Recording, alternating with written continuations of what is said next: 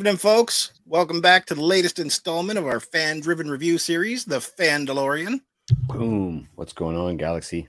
Not too much. We're diving into the latest episode of the Disney Plus series, The Mandalorian, with all the Easter eggs and lore connections that you've come to know and love. Uh, unfortunately for us, Wes is off on vacation in some uncharted location, but we shall carry on. We will persevere. Yeah, I'm your host, Andy, and I'm joined by Mr. Hank McLaughlin out in Halifax. What is going on? What Not is up? Excellent. Oh, uh, opening thoughts on this episode? It's weird to have one third less beard. Is that is that is that the formula? Maybe. Um man, I, I I wasn't like the rest of the uh, the fandom on the last one, so I didn't think that we had to recover from much. I really thought it was a really good world building episode, and I also didn't have the problem with the end and the passage of the torch to Bo Katan the way that it happened.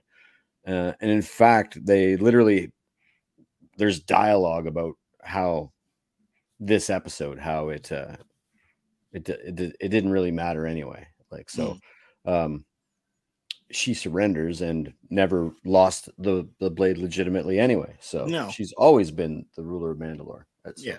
gets a little bit. Uh, there's about ninety rules rulers of Mandalore. I think we went Yeah. through the list. Amazing, um, action packed, cool like stuff we didn't expect. Um, yeah, like yeah, cool. A couple new action figures gonna spring up out of this one. At least. Three solid ones for sure. Yeah, I'm I'm on board with this. This was a great episode. Uh it moved really quick for me though. Like it didn't, didn't really slow down and let you breathe too often. No, and it was one of the longer episodes this season, if not the longest, 52 minutes, something like that. And Yeah. uh, um, yeah, it it clipped along. It like it had, you know, uh, really serious pacing. Yeah. Yeah, like the slowest part in it was still incredibly important too, right? hmm hmm So uh Wes actually did leave us a couple opening thoughts though. Yeah, so uh. I'm gonna cue them up right now. Wes.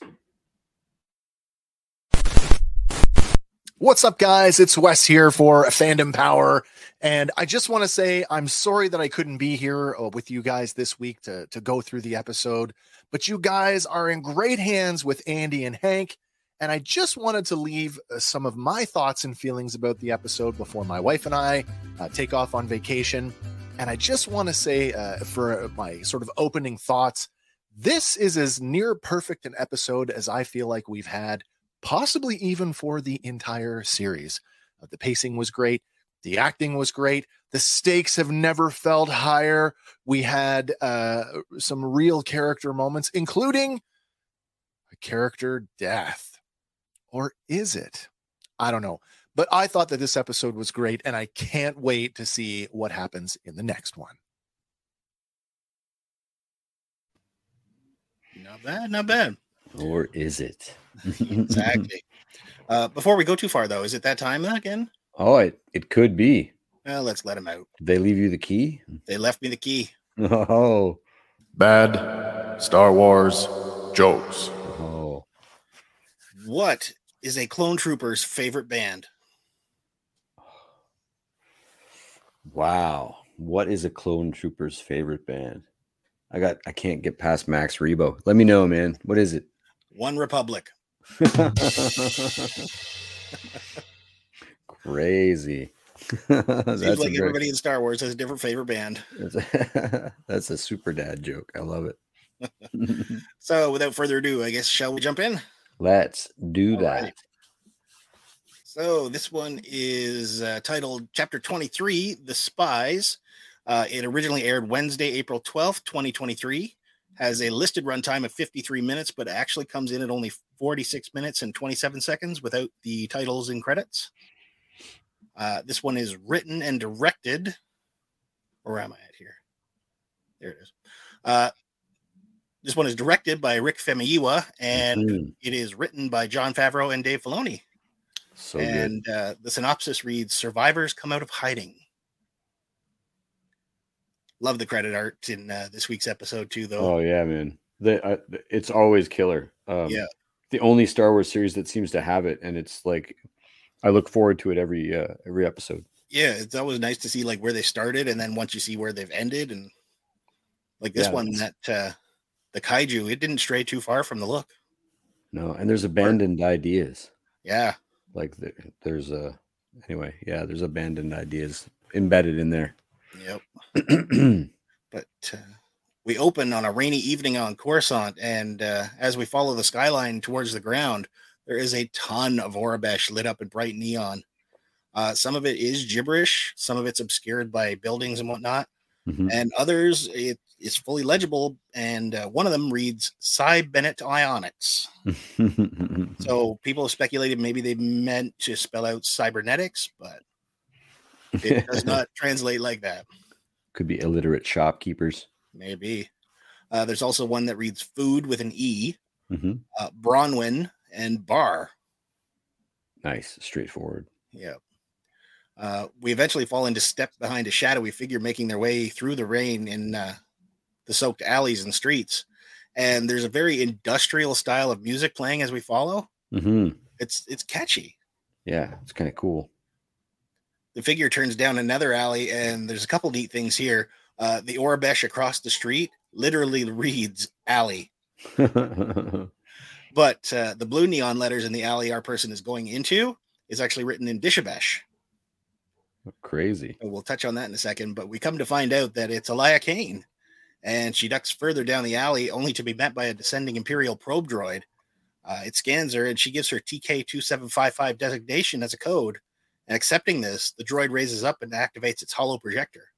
This is kind of like a big risk, eh? Like Yeah, like right out in the open. yeah, because the, we saw those little cop droids Yeah, zipping you know, around. in a couple episodes ago, and so it's it's um it's still that same sort of st- authoritarian state. So Yes, uh, you know this this is a huge risk. You'd think there'd be security cameras everywhere, for sure. Everywhere. This Like, kind I don't neat. care what level of Coruscant you're on; it's all got to be hardwired together. right? Like because you see, well, I mean, I guess uh Luthen's people do the same sort of thing here. Yeah, because he It's like goes up a similar. level, down a level, back a level, up an elevator, yeah, yeah, yeah, yeah, yeah. catwalk. Yeah, yeah. She But- just goes behind a alley bar. Yeah. but uh, an image of Moff Gideon springs forth that he calls for a report, but she's got to make it quick because he's short on time. And she relays that the pirates ran into trouble on Navarro, but Gideon notes that her previous report said the New Republic would not be sending help. And she confirms it wasn't the New Republic, but the Mandalorians. And when she tells Gideon just who was involved, he doesn't believe it, as they were Hmm. previously opposing factions. Uh, Gideon tells her, continue with your mission, and he will deal with the Mandalorian friends. So it is entirely possible that Dr. Pershing is part, or if not all, of her mission based on a line that's coming up here. Yeah, and it's really interesting that he doesn't. Uh, this is one of the the early supporting facts that perhaps one of the one of the other members besides the armor might be the uh, set of spies.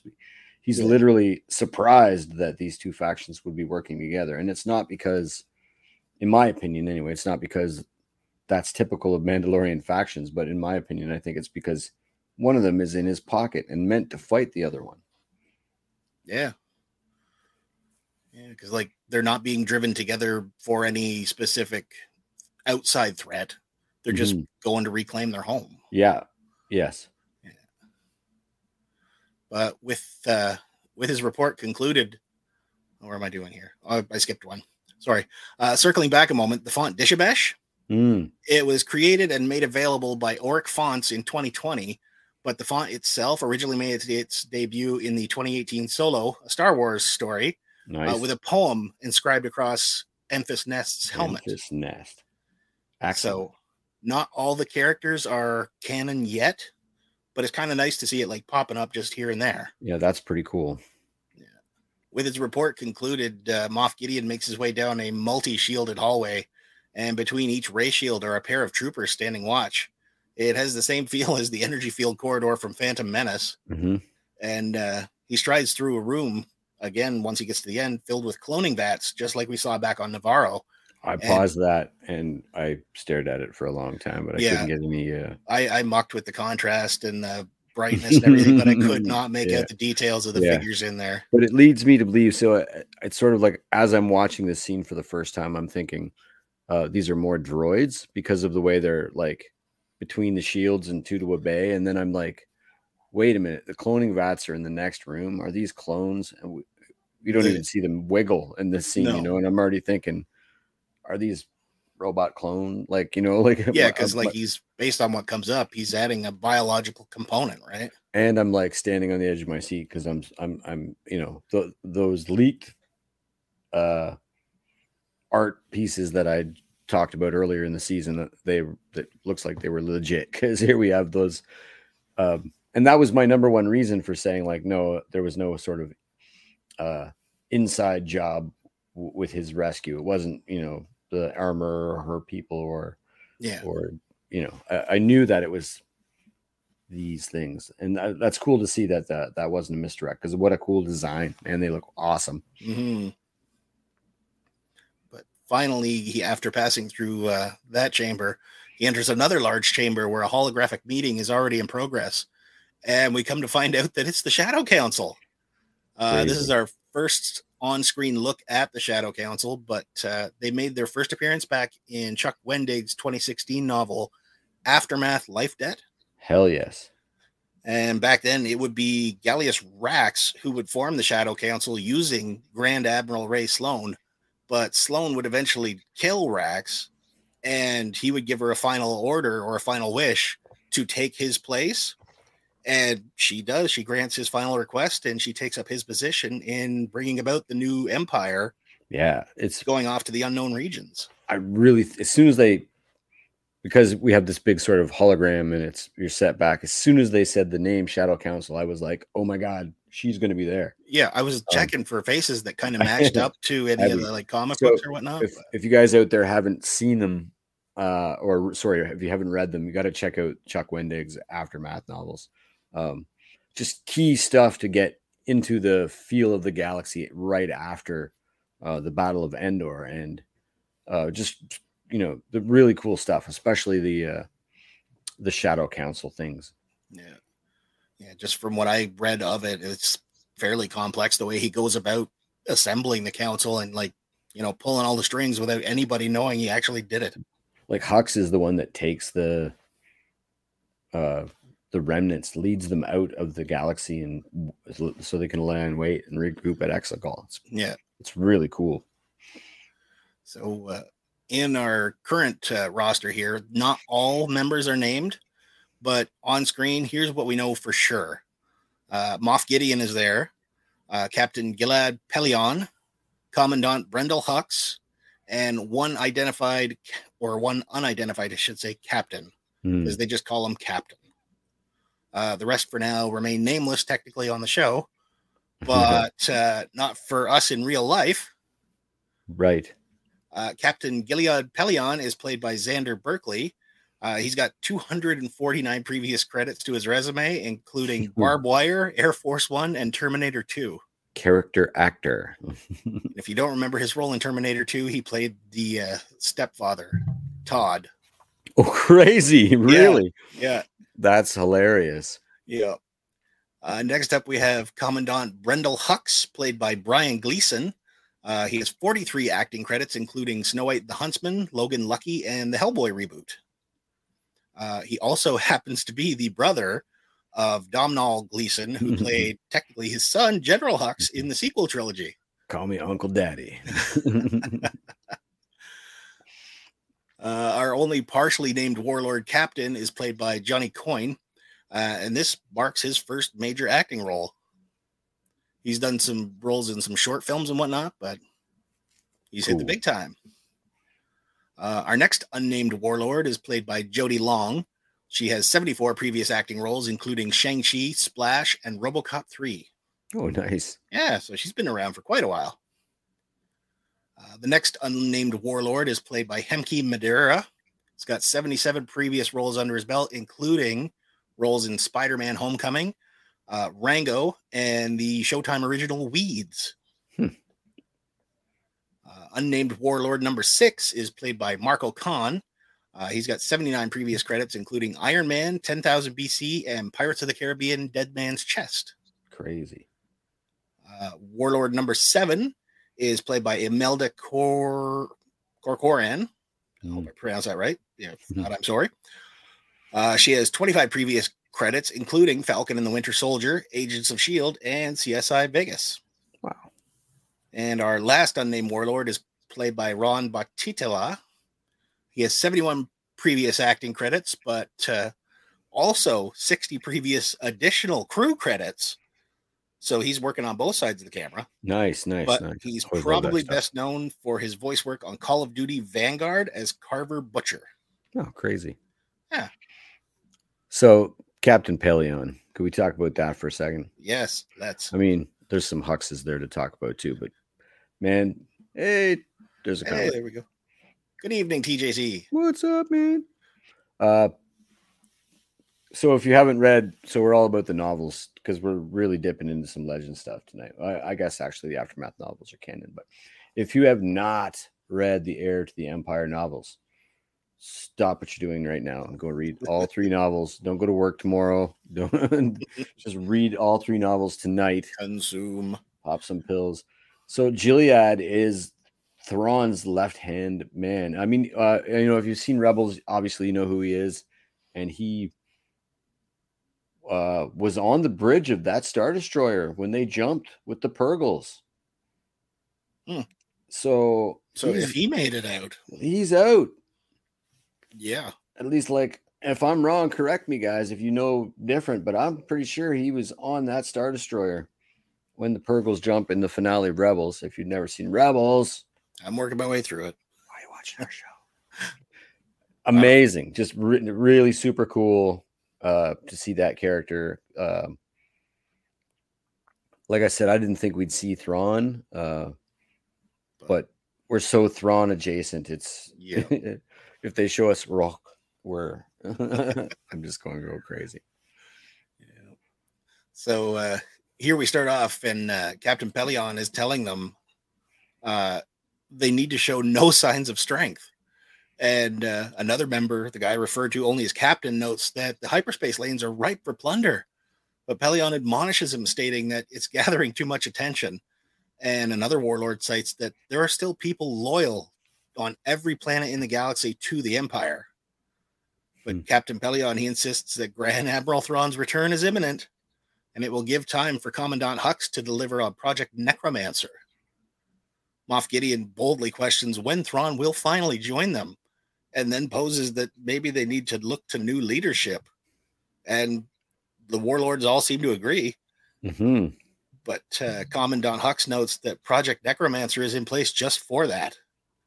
And when the questions of where Dr. Pershing and his research were promised, or were as they were promised to Hux, uh, Gideon relays that uh, he has now been captured by the New Republic and his research is unavailable for now, which leads me to think that might be part of Elia Kane's mission, the for now piece. hmm It also it begs the question like why are these um, groups of people eternally bent on on uh, resurrecting the, the the leaders that would execute them on you know like like Yeah. Admiral Ozzel you know, You know- uh, uh, why wouldn't you be like cloning yourself True. uh, I mean I guess it's maybe a Sith thing where you can put that consciousness back inside the the body specifically Yeah. um, but he's definitely uh, if you played the, uh, the the Battlefront games, there's there's some story about uh, Operation Cinder and things like that. Like he actually sent droids programmed with his final message, like uh, you know, do this, go here, do this exactly, regroup here, wait for Thrawn there, like that sort of stuff. That yeah. so he was even after death controlling Yeah. um, pulling the strings. But it just makes you wonder why you like you wouldn't, you know, if if if Gideon feels he he's the most uh, competent Most- person there, yeah. like an army of himself. yeah. You know, at work I wouldn't clone anybody else but me because I'm more competent than they are. But at the same time, if you knew how you were, would you comp or would you clone yourself knowing you might yeah, you might yourself? right, you might usurp yourself. Yeah, your clone could become too ambitious.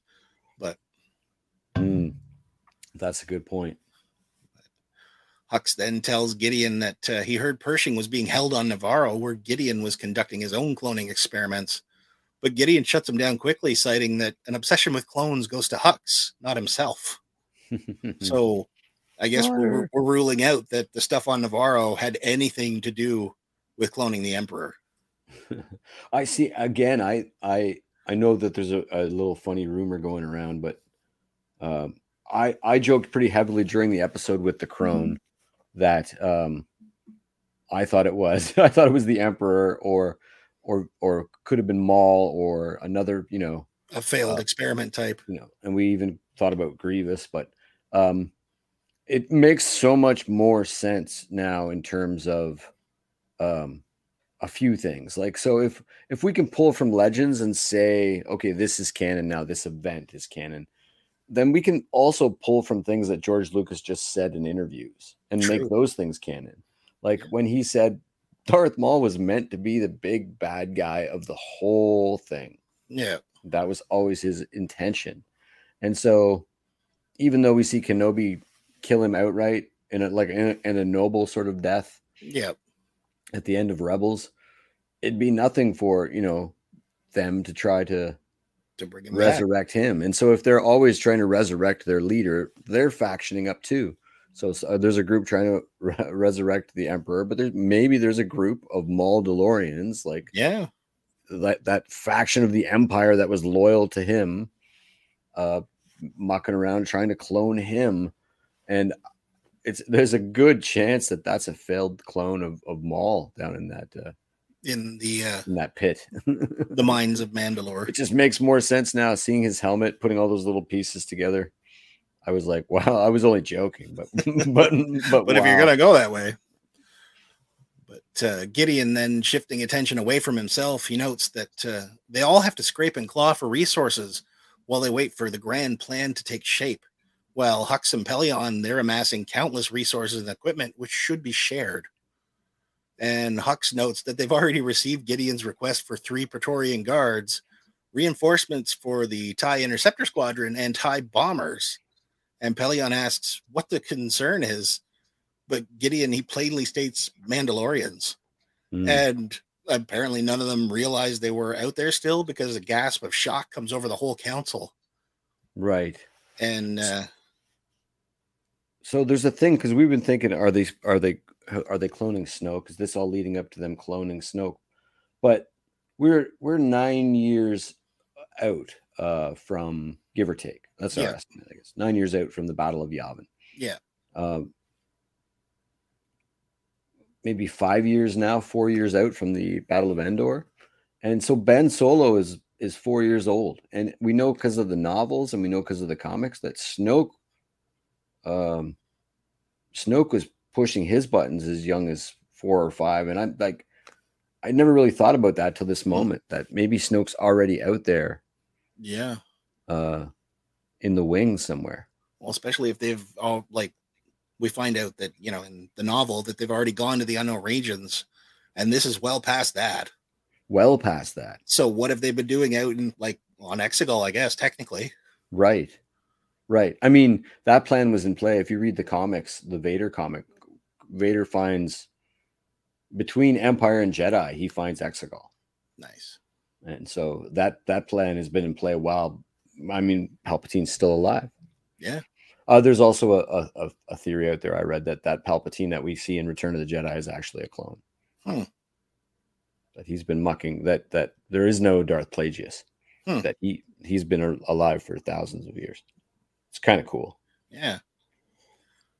But Gideon, he tells them that he's certain they plan to retake Mandalore. And with this information, glances are exchanged, and uh, Hux reluctantly agrees to send the reinforcements and guards. And Gideon gives a rousing speech about finally stamping out the Mandalorians and concludes with Long live the Empire. And the whole council echoes it. And, you know, it's pretty safe to say that Project Necromancer is probably what they were working on to lead towards the reborn emperor. But like you say, chances are it's been going long before now. Right. Yeah. No, absolutely. That's it's kind of like my thought. It's funny too that they're I mean, it's it's plot device, but that they're not more worried about the New Republic than they are Yeah. Yeah. Mandalore becoming a thing. Like like how one system One of planet of warriors. Empire haters could, could could threaten your whole show when your Yeah. your show is actually actually heavily threatened on all sides. Yeah. It's But funny, what- but it's what- plot. It's uh, at the speed of plot. Yeah. Uh, Wes has a thought here on Gideon's misdirect, so I'm gonna play that Hmm. now. Gideon, Gideon, Gideon. you know, I love a good misdirect uh, when it's done cleverly. And if that wasn't exactly what we got with Moff Gideon, mm, it was so good. Gideon's interest in Grogu was never about bringing the Emperor back, and that just blew my mind. Turns out he's been in it for himself this whole time and uh, building that army and uh, filling that uh, that seat of power left vacant after the demise of the emperor. Now, if that doesn't set us up for a major confrontation between uh, Moff Gideon and Grand Admiral Thrawn, then I don't know what does. It's true. Finally, we get our title card and our chapter name, and uh, we open with an aerial view of Navarro. And the locals, they're going about putting their stuff back together after the assault from the pirates. And then a large shadow starts to block out the sun, and the locals all take notice.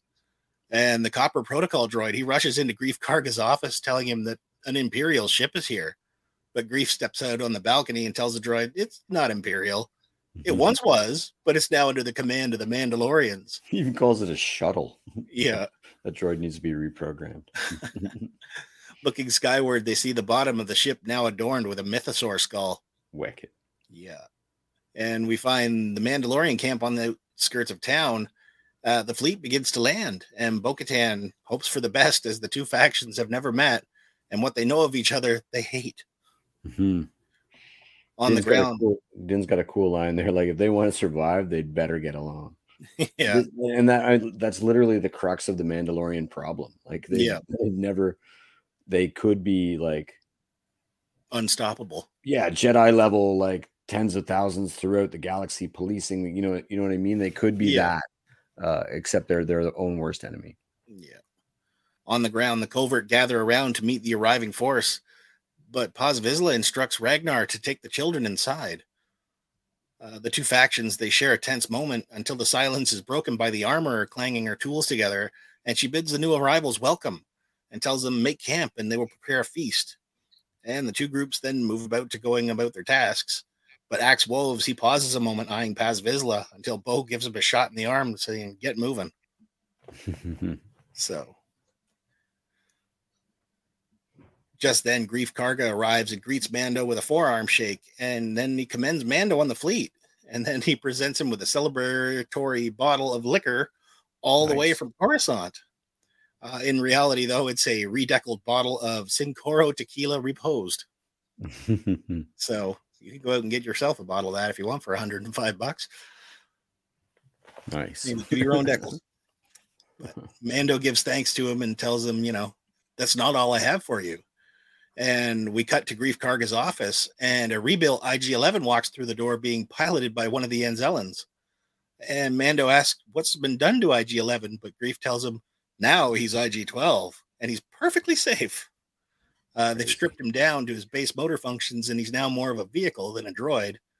And the Anzellan climbs out as Grogu starts walking towards it, and uh, keeping it, keeping Grogu at a distance. The Anzellan again tells Grogu, "Bad baby, no squeezy."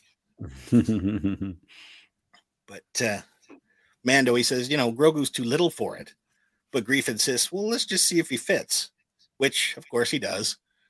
And Mando notes that uh, the Anzellans do good work, but Grogu is too young to operate the heavy machinery. But uh, turns out they're speech buttons, and Grogu defiantly taps the no button. And uh, Greef, he postures that Grogu thinks he's old enough to run IG 12. So does this count as his first words now? I think maybe.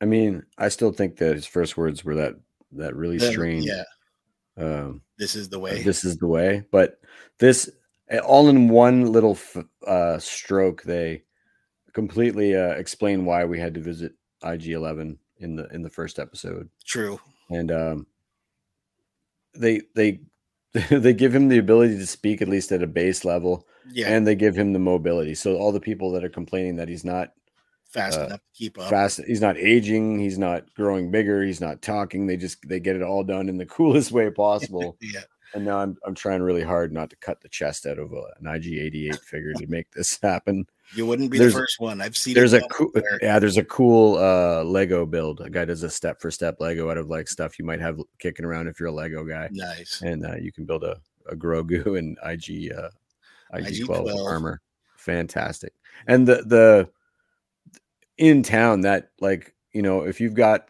uh kids then you know the Yep. yes yes yes yes Yep. You know or when they learn another word that might be worse uh, and they do that in walmart for Yep. hours. Um, amazing. Like that. That's one probably one of my favorite moments of the whole um, series because we've kind of gotten away from the fact that this is about a father and a son, and that Yeah. this is a nice reminder of that. Absolutely. Yeah, um, I laugh my my tail off for sure. yes, yes, yes. And even better too, Taika Waititi returns as the voice. So Fantastic. Yeah. Mando moves to pull Grogu out, but again he taps that no button before starting to walk the droid away from Mando. Greef, he's like, you know, let him try it around the office. And Grogu then switches to the yes button, and he almost knocks over that uh the uh bust of Greef Karga as Yep. he's around the room. But uh he repeatedly punches that yes button, just yes, yes, yes, yes, yes. And Mando asks, Yes, what? But Grogu just goes on happily hitting the button and walking around. So good. Yeah. Later on, we find them walking down the street, and Grogu is still hitting that yes button. And he veers off and proceeds to pick up a box of treats, possibly Mantel mix or Yeah. maybe a Navarro version of it. That's what I'm thinking. But yeah, he just grabs it and starts chowing down. And uh, Mando, he takes notice and takes it away from him, paying the vendor for it, only to have Grogu snatch up a meiloorun. And in the most brat like moment so far, Grogu holds the fruit out of reach while hitting the no button. No, no, no. That's wicked. But still getting the hang of it, he squeezes the fruit too hard and it ends up squirting all over the Tarsant vendor. And again, Mando pays him, and Mando tells Grogu, This isn't working for me.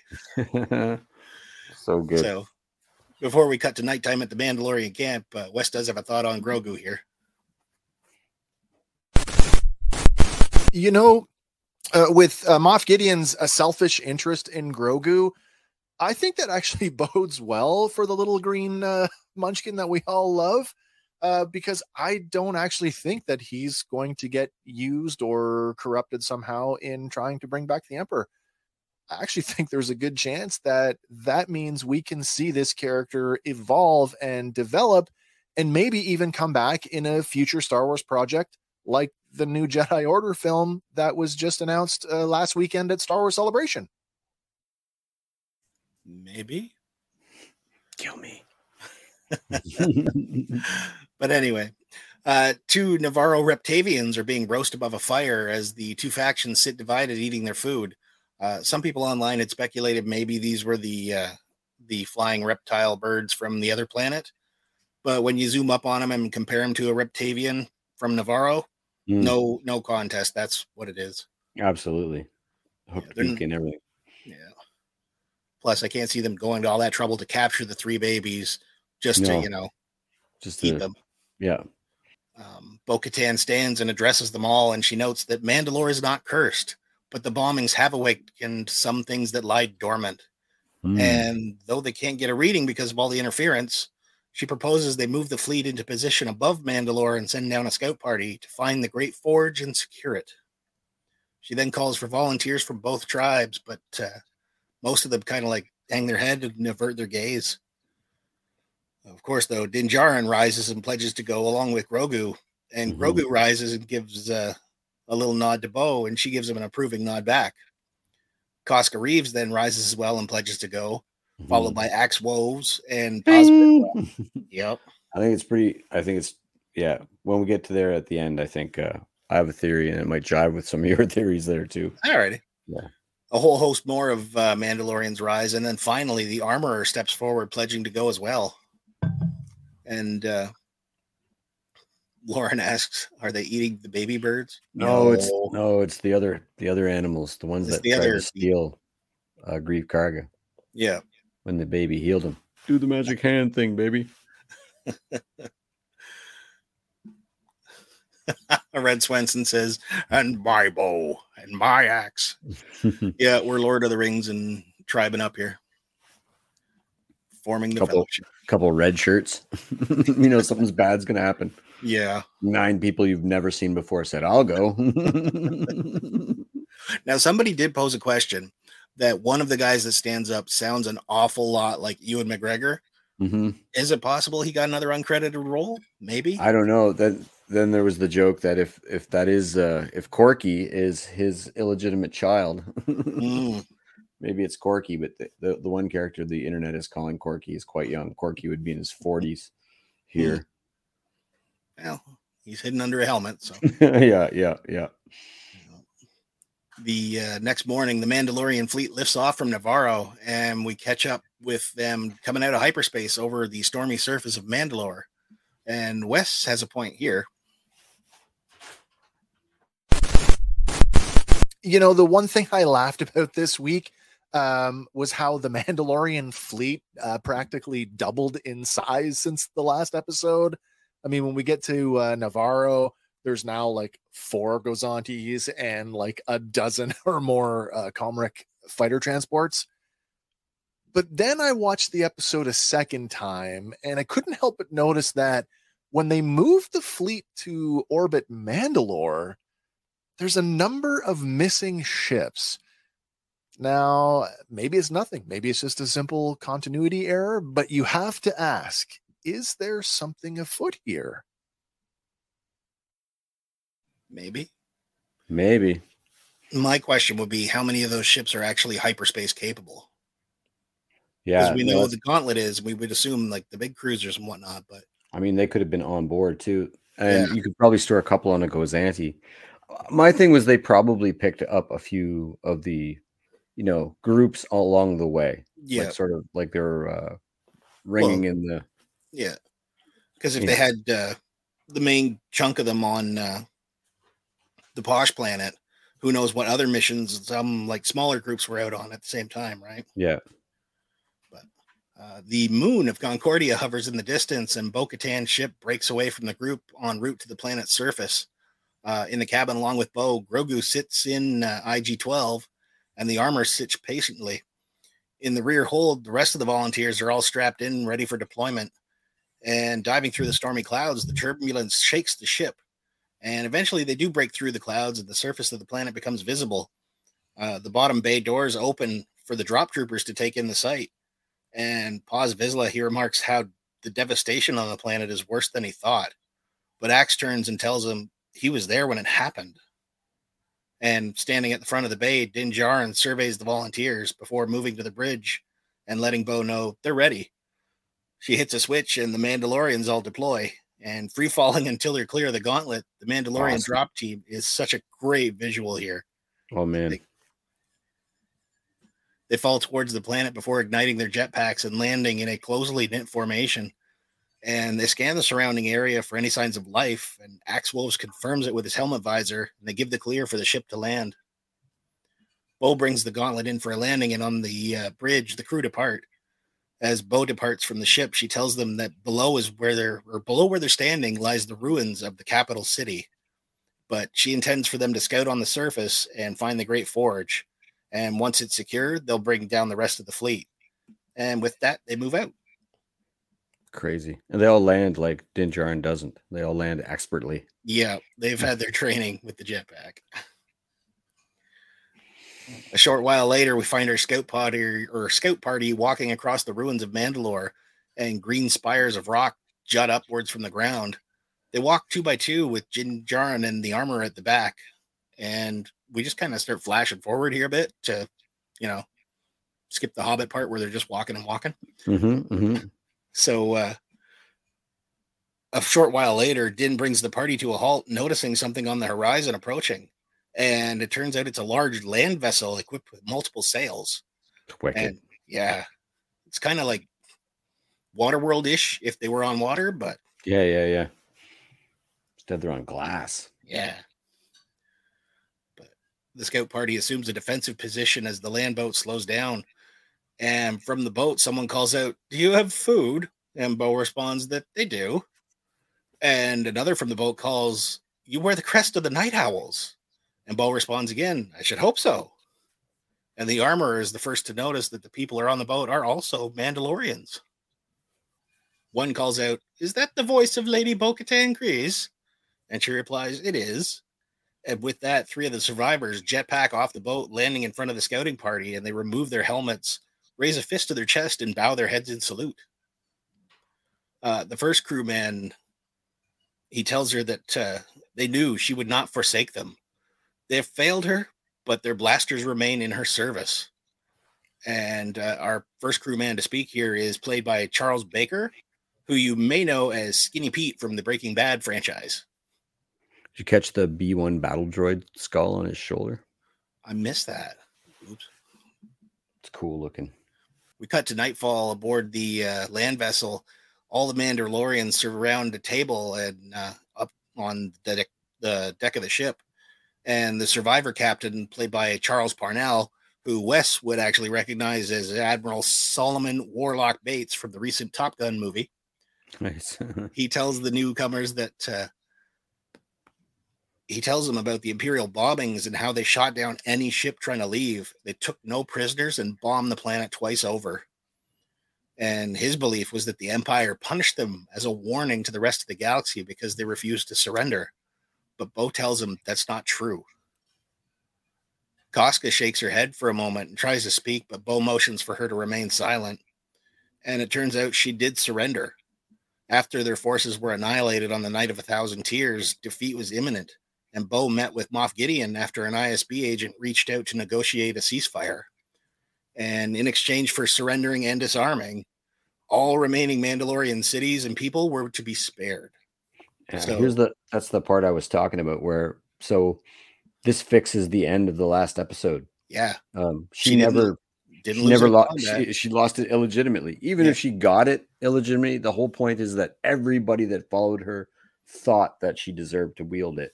Yeah, And you know, prophecy or not, uh she never lost it illegitimately. This this this should fix things for for everyone here. yeah, because she handed it over in good faith for them to stop.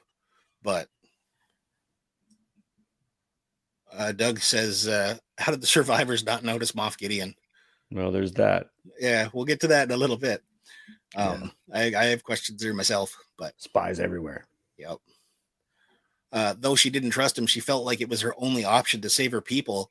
But in the end, Gideon betrayed her, and they were helpless to resist the purge of Mandalore. The surviving crewman he asks, you know, how did the others survive? And the armorer tells him they were hidden on the moon of Concordia. And the survivor captain asks, "Are you Death Watch?" But the armorer tells him, "No, Death Watch is no more. Uh, it shattered into warring factions." And Bo interjects that all Mandalorians have suffered because of division and squabbling. Mandalore has always been too powerful for any enemy to defeat, and it has always been division that destroys them. And the table remains silent as they take a moment to, you know, drink in what's just been revealed to them. We cut to later that evening, and Bo Katan stands on the bow of the ship silently, and Mando approaches her and confides that he had no idea he was taught that everyone but them had forsaken the way, that Bo Katan was selfish and uncaring, but now he understands. But Bo tells him he's right. She was selfish, and that is what this has wrought. Mando steps in closer and postures that they'll rebuild it. For thousands of years, they've been on the verge of extinction, and for thousands of years, they've survived. Bo turns to face Mando and tells him that she doesn't know if she can keep everyone together and all she has to do it is the dark saber to unite the people but mando tells her he only knows what she has taught him about the weapon and in a uh, Nailed it. moment uh, he tells her that it means nothing to him or his people nor Yes. does station or bloodline Yes.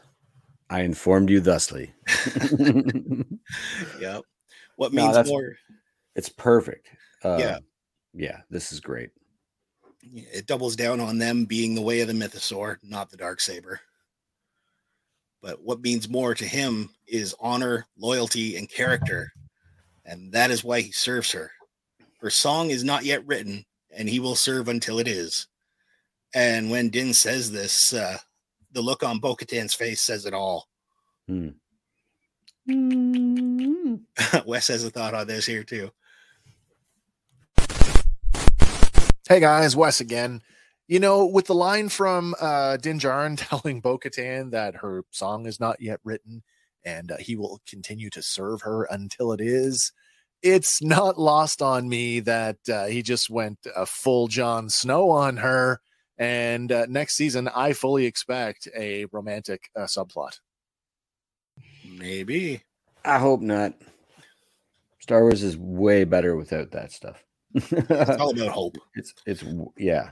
Um, it, I mean, I shouldn't say it's all about that because th- there have been love stories that really worked. Han and Leia really worked well. Yeah. Um, but they worked really well because they hated each other for the first movie and a half. So, um, I I can see it, um, but I, I I unless it's a serious, there's like a reason for it. I I can also see it taking away from what's actually needs to happen. Mm.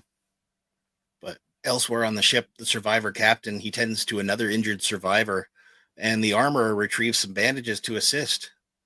Bo comes down from the upper deck and uh, tells the armorer that they'll rest now and they'll continue at first light. The armorer agrees, but thinks the injured should be taken to the gauntlet and ferried to the main ship. Bo agrees with this course of action. Uh, she then tells the captain that those well enough to accompany them for the search for the Great Forge can come, but the captain says they can do better. They can take them right to it. Uh, we got another one from Doug here. Uh, no, lone wolves don't need princesses.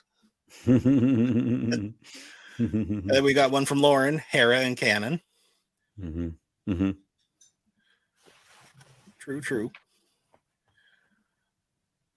At first light, we see the survivor captain, and he's walking down the deck, and he cries out, "Onward, Mandalorians, to the forge!" As the crew attend to the sails and rigging, and they glide past the gauntlet, which takes off for the main fleet with its cargo full of injured survivors. Mhm.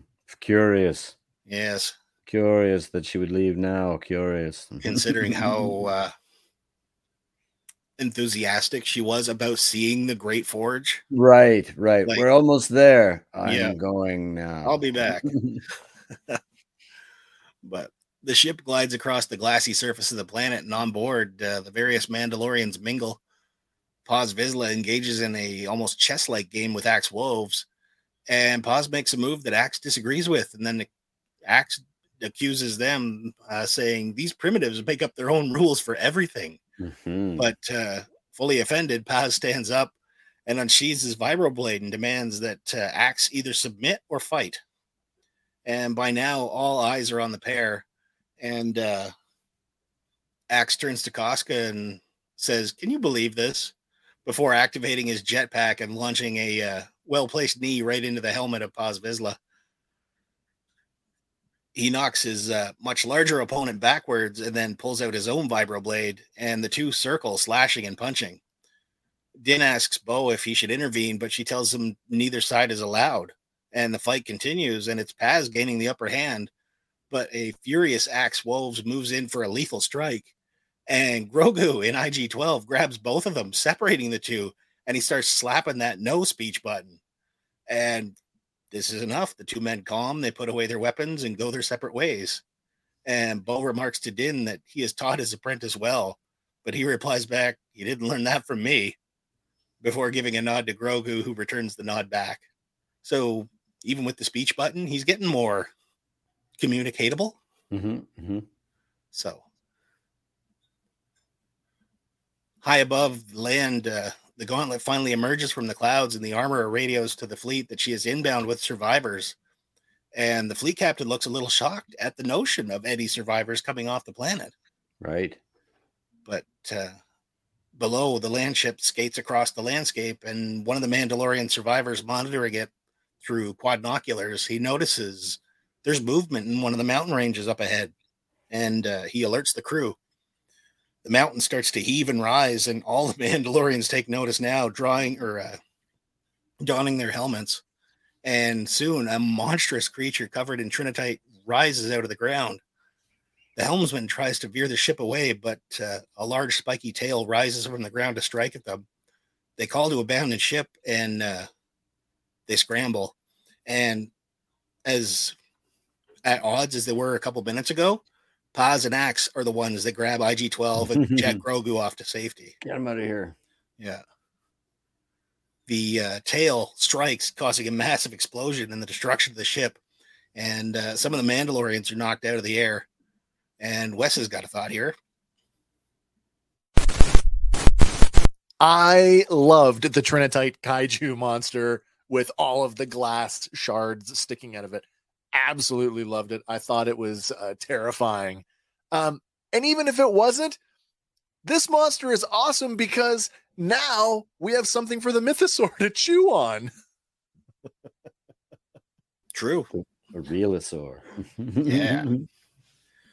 Landing nearby, the Mandalorians regroup and make for the cave as the ground shakes and rumbles. And inside, the survivor captain tells them that they're not too far away from the forge and they should go deeper underground, which they do. Again, he's the one that told him go under.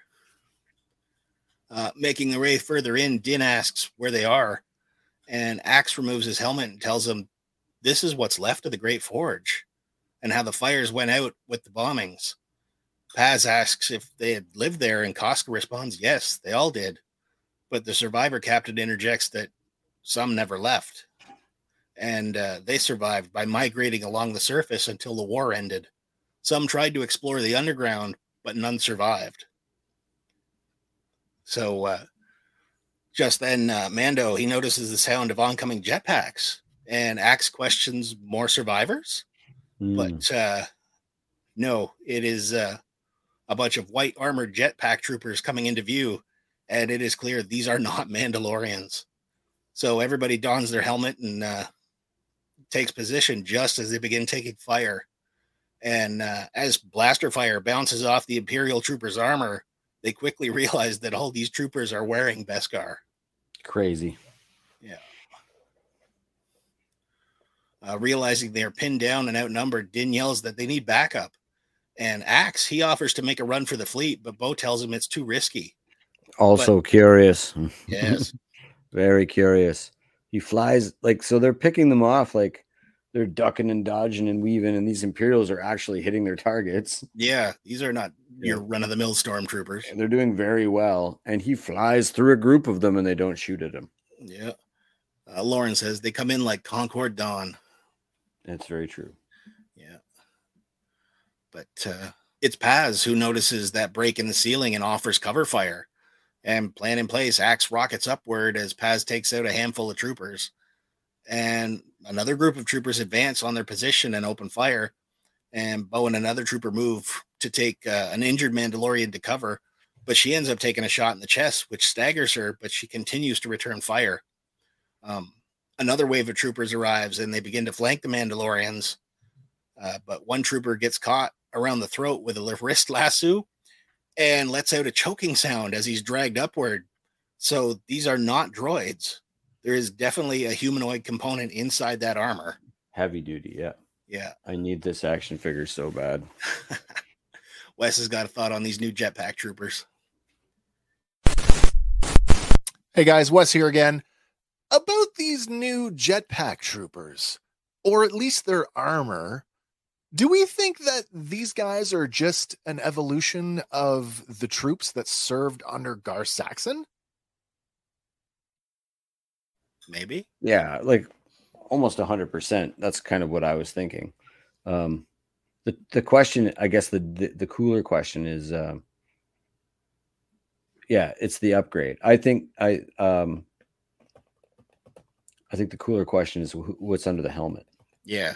and I think that's uh, what we saw. Uh, unable to get the the resolution in the uh, vats. Yeah. That I think that, that he's uh, definitely building his own Filling clone with those. Yeah, and the big question is who's under there. That's Yeah. super cool. So they continue to exchange fire, and finally the troops start dwindling. at uh, the constant fire of Paz's heavy blaster, and they start to make a retreat. But Bo calls out for an advance, and they begin to chase down the troopers through a newly constructed hallway. And Mando looks to Grogu and tells him, You've got to keep up now. And Grogu nods. They pursue the troopers through a newly dug tunnel and another hallway, eventually coming to a set of blast doors. And as they emerge from those doors, they're met with an immense underground base Crazy. with uh, multiple alcoves dug into the rocks, hosting multiple TIE interceptors. And suddenly, behind them, the blast doors they entered through slam shut, and another set slams shut in front of them, sealing most of the group inside, while Din Djarin and a couple others are left outside that hangar. Remember episode one? I was like, hmm, it's curious that they didn't leave a contingent behind when they did this because, you know, in the real world, when a conquering military leaves, they generally leave a presence behind, if Yeah. not a base. And then in episode two, I was like, huh, where did all those Imperials suddenly just come from? Come from, yeah. Uh, nailed it. Nailed it. Yep. But calling out ambush, another wave of jetpack troopers descend and open fire, taking out two of the exposed Mandalorians. So, bye, red shirts. Uh, Din, though, he uses his flamethrower to keep them at bay as uh, his companions help or watch helplessly through the blast proof glass. And one of the troopers manages to lasso Din's flamethrower arm, but he persists. And more lassos are launched around, and they ensnare Din around the neck and his other hand. Finally, subduing him, they force him to his knees. Do the magic hand thing, baby. Yeah, come on, What's Grogu. It works through the glass. But with Din down, a dark trooper lands and uh, stomps on the platform, and he calls to disarm him in a booming voice. And we pan from floor upwards on this new floor, wearing a black and maroon spiked Mandalorian style helmet. Mm. The dark trooper strides forward as Din is stripped of his weapons and jetpack, and we hear mechanical workings as the figure moves. And the trooper removes his helmet, revealing that it is Moff Gideon underneath. He begins thanking them for gathering all the Mandalorians into one place and tells them that they were a talented people, but their time has passed. And he offers them like a twisted notion of comfort that Mandalore will live on in Gideon. Hmm. Thanks to the planet's resources, Gideon has created the next generation Dark Trooper suit forged from Beskar alloy. And the most Hmm. impressive improvement is that in it is him. There's a there's a good distinction. We got into this in I think last season too. That there is an inferior version of Beskar. Yeah, That, something that that's an been cut down with something else. That's exactly what an alloy is. Is the is the raw material cut with something else. So Yeah. now we Doug yeah, is he is the upgrade. maybe, but it, the Beskar is inferior. So Yeah. he he looks cool. I need this action figure too. Yeah. Real bad. And those horns, man. So yeah. Are they horns or are they just like points for a crown? I they feel horny to me. the Consider it, yes. the scheme, the color scheme, I the it, everything is like Yeah. coalescing here with the especially knowing that uh like we'd gotten into a couple episodes ago um you know Maul is technically still the you know on some subtext that Maul Yeah. is still technically the leader of, of Mandalore so there could be Loyal know, to him. Yeah. loyal to him loyal to their faction of the empire trying to you know like this I don't I know there's some cool cool crazy stuff going on here so. Yeah. But uh, Gideon, he continues on that all societies bring something the cloners, the Jedi, and even the Mandalorians. And by aggregating the best of each, he intends to create an army that will bring order to the galaxy. mhm. And then suggests that since they have the element of surprise, it's time to take the Mandalorian fleet off the board. And he gives the order to launch the TIE interceptors and bombers. And a bunch of commandos rush to their ships as the alarm klaxon starts ringing. Mhm. The TIE is ready for launch, and all but assured of his victory, Moff Gideon tells the trapped Mandalorians that in a few moments, the purge of Mandalore will be complete. He then instructs the jet troopers to take Din to the debriefing room and Bo calls out that she should have killed him when she had the chance. So that's questionable there for me. Like, a debriefing room. Are they gonna take his underwear off? I yeah. I mean, could is Bo d- is is Din Djarin the spy? yeah, like that's you know your mission's over. Go receive your exit strategy. It's weird that he didn't kill him outright. But then there's a theory going around the internet that he's the only one who knows where Luke Skywalker is. Hmm, And if if Moff Gideon thinks that he knows that information, that, maybe that's a, beat it that's a of him. powerful target to, to to nip in the bud, hmm especially if he's feeling auspicious. Yeah. Gideon turns to her with a wide grin on his face and tells her that we have to stop meeting like this. But Bo returns, she'll make sure of it. He then proceeds to tell her that this is the part where she returns the dark saber to its rightful owner. And then she can tell her people that Mandalore belongs to him. Bo nods to Paz Vizsla, who tells her, This is the way. Mhm. And then the Mandalorians open fire on the blast door as Bo rushes to the back of the room, lighting the dark saber and proceeding to carve an exit into the rear blast door. So I thought a couple things about this scene were weird to me. Um, I think she's cutting the hole in the wrong direction. Maybe. she's got the dark saber, and all the best fighters are are there. Um, I, f- I feel like she should be cutting the hole towards them, Hmm. especially when we see Paz Vizsla pretty much Decimate. pretty much coming at him. even the odds and then be overwhelmed for sure. But so it, I, it's a strange decision to run instead of to move into combat when I guess into combat is why they came here. Yeah. But at the same time, like not knowing how wide and how deep this facility is, right? Mm-hmm. And knowing what he's how long he's had to build it. Technically, it might be the right idea to go the other way and go get the rest of your guys. But, Yeah, it's definitely a 50 50 call. Yeah. I, I roll the dice the other way if I'm that character, but maybe I die. so, yeah. Maybe. Yeah. But Gideon, he calls for the door to be open and tells the troopers kill them as he dons his helmet and then he flies away. So, you know, he's retreating too. Yeah, that's classic arch villain stuff. Yeah. Combat is beneath me, even though I'm decked out for combat. Finish them off. I'll be in my room. right in the debriefing room. But Wes has a thought here on Gideon's new suit, so I'll play that. Hey guys, Wes again. Now, I've been saying for quite some time that I think that Moff Gideon might actually be a Mandalorian himself. And while that's still undetermined, there's no denying that this new Dark Trooper suit that he's come up with is heavily, heavily inspired by the common uh, design aesthetic uh, in Mandalorian armor. But at the same time, it's still very, very imperial uh, because of that undersuit. That undersuit, that, that padded undersuit, is so much like Vader's undersuit that it's this like kind of Frankenstein melding of the two design uh, aesthetics, which I really love. But there's another small detail that I love even more, and that if you had to hear, you had to listen for it. The sound of the servo motors moving the limbs every time Gideon moved to me, it sounded almost exactly the same uh, sound effect that they used in uh, RoboCop to make RoboCop move. And to me, that is so cool. yeah, them off. certainly augmented that. You know, that way a Oh. punch from him now would be, you know, I'm packing a whole lot more. Yeah. Mhm. But- and I mean, I, you can almost see a place where he's going to wield the sword wearing that versus Yeah. somebody not wearing that. So- be- yeah, The question of when he was wielding the sword, was he having trouble? And is this upgrade enough now that, you know, it shouldn't affect him anymore? oh, I mean, it's very possible.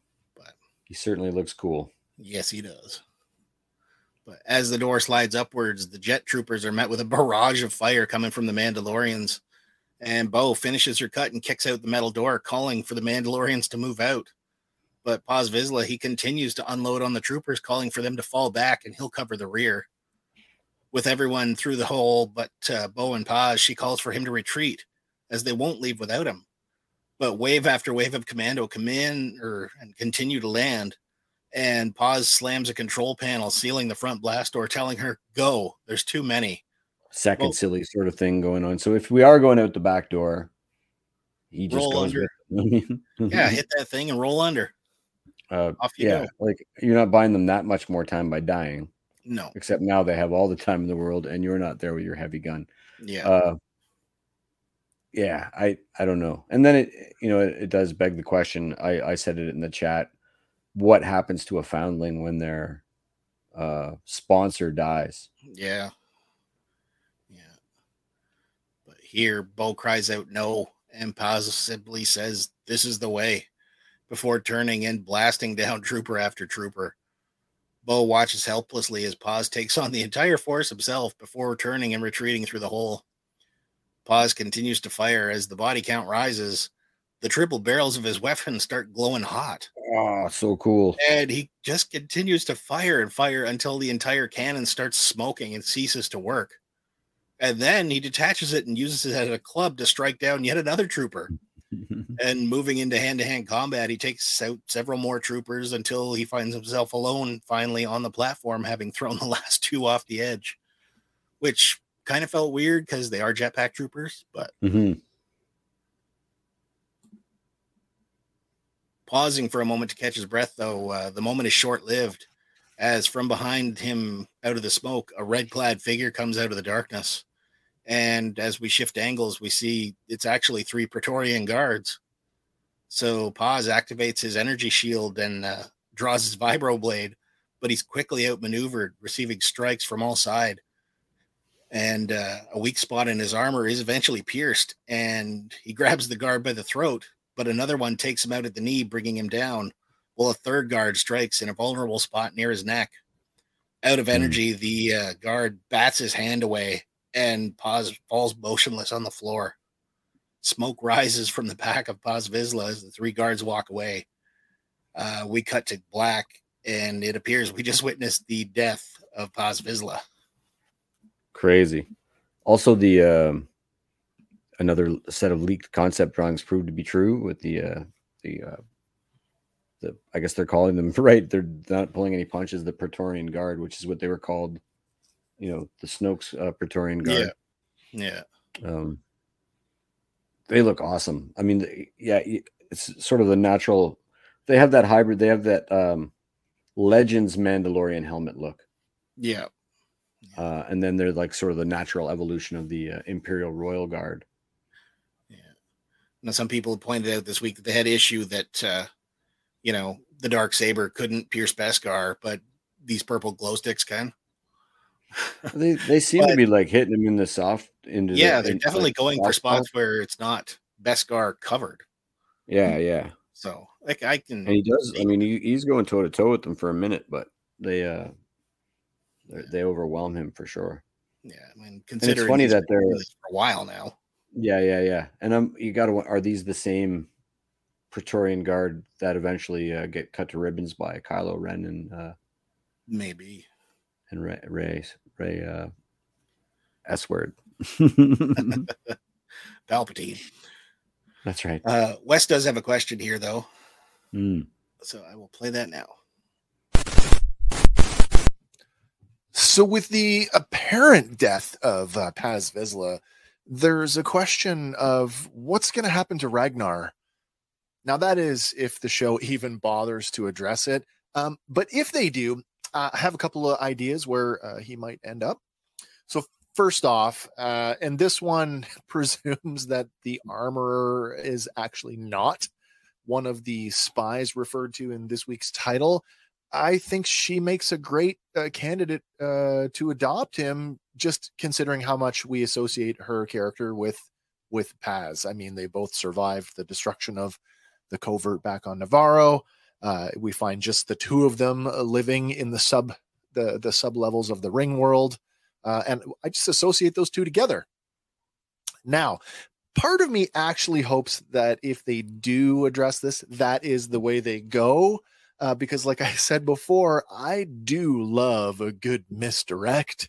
Um, and having the armor adopt Ragnar would mean that her character has been written as a sort of double bluff, and she's not actually the snake laying in wait that we've always thought she might be. which works even better if the armor does in fact turn out to be uh, a reformed uh, Rook Kast. Here's another idea, though. A couple weeks ago, I asked if we actually thought that Din Djarin and, and Paz Vizsla have uh, buried the hatchet. And I think we can say now with some real sincerity that, yeah, they they really did. Um, so what if Din Djarin adopts him out of respect for his father? Not saying that'll happen, but uh, I I don't think you can rule that out.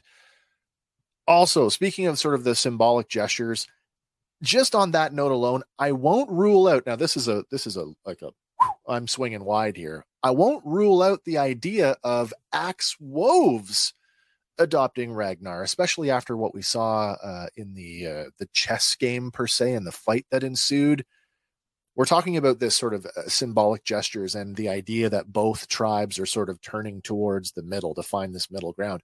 Would that not make a great gesture to have one of the the the Mandalorians, uh, the native Mandalorians, adopt one of the uh, foundlings from the Children of the Watch to help uh, as a symbol of unity and uh, and coming together. I think that could be pretty cool.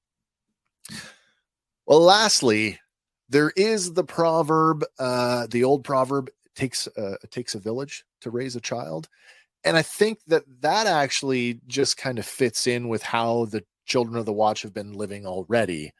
So, if I had to to guess, uh, if the show does in fact choose to address what happens to Ragnar, uh, it may not be the coolest option, but that's probably how they're going to do it. A couple I good agree. ideas there. In the end, I agree. Uh, I wish Wes was here so that I could argue about the Axe Woves thing with him. um, he's the bad guy, man. He's he's the other spy. I'm convinced of it.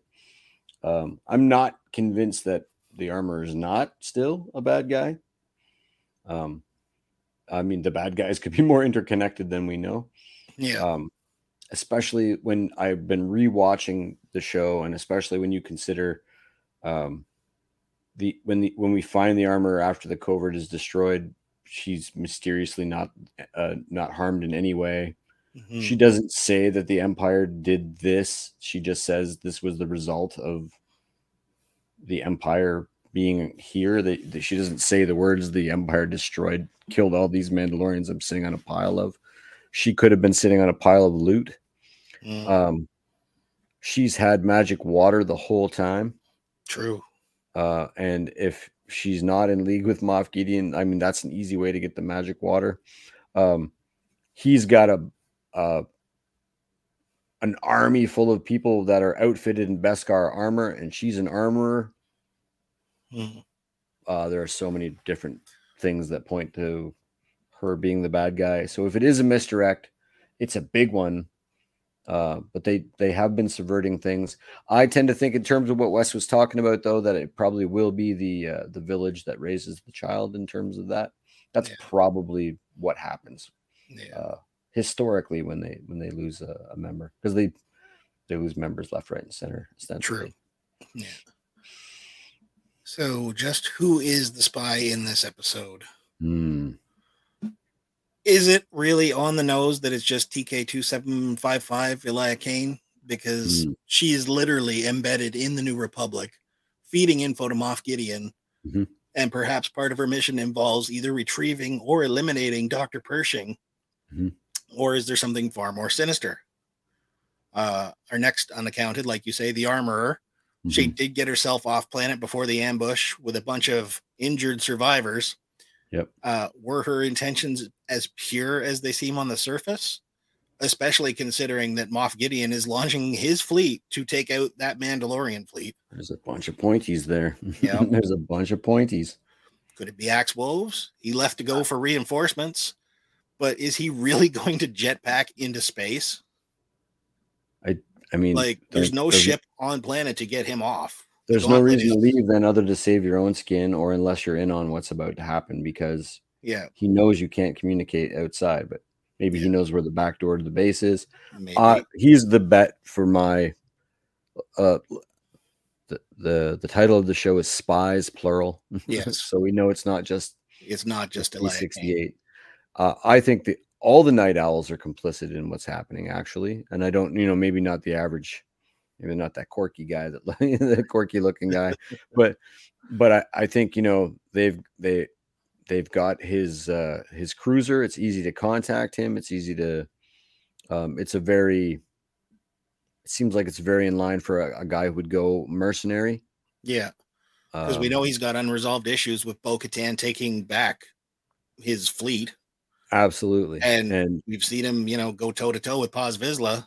and if he's sold a different story, and here's the important part about him being the, the other spy, if he's sold a different story, and that's the that's the actual defeat of Bo Katan by Moff Gideon, then he follows the dark saber Yeah. and he follows Moff Gideon, Yeah. who could be because what we're getting is that certain point of view situation Yes. where it doesn't matter if you win the fucking the friggin' sword. Sorry, kids. it doesn't matter if you win the sword through combat or through a gift or through anything. After all, it only means what it means to the people that follow it, and I think that that's an tenths of the important distinction. I think that's an important distinction that if if that that that tribe, if you will, because they call it a tribe, Yeah. if that whole tribe thinks that Gideon is still the rightful holder holder of the sword, no matter who possesses it, they're going to follow him. Yeah. Yeah. Because that's the other thing. If if it is him acting alone, would he really betray Koska and the rest of them from his tribe? Uh, I Right. mean, I mean, it's hard to say, but we've seen Mandalorians do that before. Unfortunately, we we've definitely seen Gar Saxon uh, go mental. We've seen. Uh, uh, there's another Saxon. Actually, it was uh, like his grandson or something. Doug makes a good point here. Why would Moff not take back his cruiser? I- Look what he has. look, It's look- full of Mandalorians. maybe he's actually maybe he's delivering it to him now. Maybe. Maybe there's another uh, closer to Mandalore itself uh, theory here. Because let's face it, as Doug said, you don't survive on a planet for almost 20 years without noticing the comings and goings of something as large as the construction of a gigantic empirical base. Plus, there's that line he gave in there when they arrived at the Great Forge how many went exploring, but none returned. Mhm. So, just how did he know the location of the Great Forge if nobody ever came back to say, hey, it's down there? no, it's true. Yeah. The other thing is that like Moff Gideon doesn't bat an eye when he finds out that Din Djarin doesn't have the sword anymore. No. That Bo Katan has it. Doesn't even bat an eye. Like he already knows. Yeah. yeah. So, was he told? Is the question. right? By who? And so my money's still on on uh on number three because I I, I he could have given him all that information just from the from the ship from a private quarters. Yeah. Yeah. Especially if it's still registered as a as an imperial ship. Yeah. It would still have all the the droid comm at the channels and Everything. Yeah, Yeah. absolutely. paint it all you like. But Oh, it's so good. We're building to a head, man. Holy yes, cow. Holy cow. So, uh, Wes has some final thoughts on uh, this one going forward. So, I'll play that now. Guys, this episode was freaking amazing as far as I'm concerned. I absolutely love this one more than any other episode this season. Um, but yeah, man, there's a lot of things going on, and uh, I got some questions about how we're gonna tie this whole thing up. We've got one member of each faction. We've got Axe and we've got the armor who are kind of in the wind who may be uh, you know doing the same thing uh, they one uh, one or both maybe none of them are the spies maybe possibly no i don't know. There's so much tension around that i just don't know what's going to happen. Is she going to betray everything and take off with half the fleet? Is he going to do the same? I just don't know. One thing i do know we're going to need another rescue and i kind of think that that we might get that in this last episode because last weekend at at uh, Star Wars Celebration in London, uh, Rick Famuyiwa he said that the finale not only would it tie up this season of The Mandalorian, it would also uh, wrap up the book of Boba Fett. And I think that means that we get uh, another episode chock full of returning characters, namely Boba Fett, Fennec Shand, and Marshall Cobb Vanth. I think they're going to come back.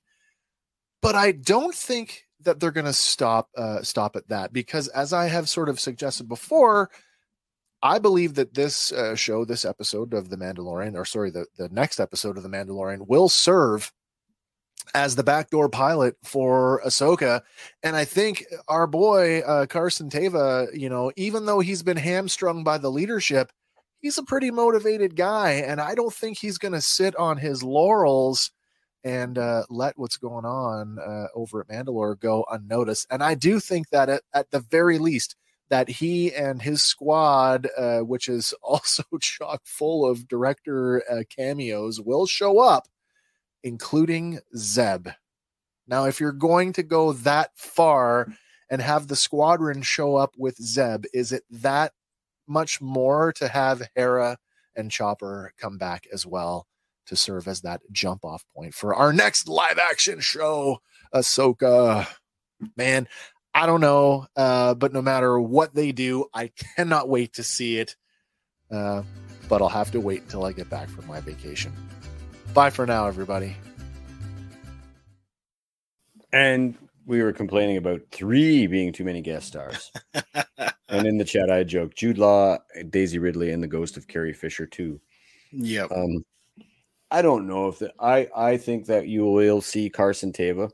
I think you'll see the three directors, um, and I think you'll see maybe a New Republic fleet actually because that wasn't just him uh, obeying disobeying rules. He was on a routine patrol and he was in communication with the New Republic about what he found. They found Beskar. They I found bet that a ship they- without Moff I Gideon. bet I bet a small rebel fleet, uh, Re- New Republic fleet shows up to do uh, to some retrieve him. Yeah. uh, a Boba, Boba Fett and Fennec Shand are uh, a possibility. Just even if it's inside the cockpit of the Slave One, trading barbs back and forth while there's a space fight.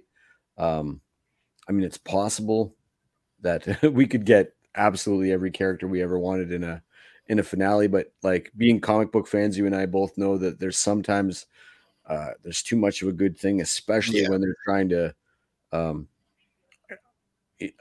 I think that maybe that uh, f- without meaning to, that Famuyiwa maybe mis- misdirected us because yeah. when he said they're wrapping up the the the book of Boba Fett too, it might have been the parts of the Mandalorian that appeared in in that Yeah. in, in sort of that that being like that little bubble within that show. Yeah.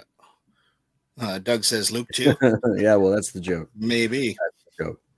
Um, I, I I did see a thing with Mark Hamill where he was reacting live, reacting to the celebration announcement of Daisy Ridley being the one to move the uh, the the uh, franchise forward, and he did this fake. Oh no, it's the end of Luke Skywalker. My character is locked in forever. Whatever will I do? And so you can never discount uh, CG and No. uh, his willingness to let them do that and just be a voice actor Yeah. and uh, so you can never you could never uh, discount a, a green lightsaber going against three praetorian guards Probably work out pretty good. Mhm. But yeah. So I guess uh, we got one more to go, and it's not too One far off. oh So, man. uh, it's crazy. I just i've been wishing weeks away. I just need there to be wednesdays. Yep. Any more thoughts on uh, that as we go forward? uh i think we're going to get some uh some cool stuff. I think you will get a few guest stars. I think uh they might cliffhanger it up. It might it might bleed into a, a launch for for the ahsoka thing i don't think we're going to get see thrawn i doubt that highly No, Maybe probably not. the last image of the episode, maybe. But uh, yeah, I'm- maybe a post credit scene. I mean, now we got the opposite of of, of basically episode, uh, season two, where we have Din Djarin is you know, and Grogu's on the other side of that. So the way Din Djarin rallies to save, you know, we're Yeah. gonna get we're gonna get Grogu pretty pretty serious about wielding the Force here, Yeah. and uh, and I probably I I, I imagine we're gonna get a Mythosaur ride. It's a possibility. Ride. Well, they are wandering around down in those tunnels now. So, mm-hmm. yeah. But so I think that's it for me. Yeah, man. So, uh, everybody, thank you for joining us this evening. And uh, we'll be back on Tuesday with another episode of Random Fandom featuring a special guest or two. Nice. And uh, don't forget to like and subscribe. And, you know, Mhm. check out the merch store. There's lots of great designs there. All that stuff is down there. Yeah. Check us out. Check us out. Join our uh, Patreon. Poor Eric is by himself, guys. He's getting lonely there. Give him some company. But we'll be back here next Sunday to pour over the exciting conclusion of the third season of The Mandalorian with our breakdown, The Fandalorian. crazy, So, crazy, uh, crazy. Until then, I'm Andy. And I'm Hank.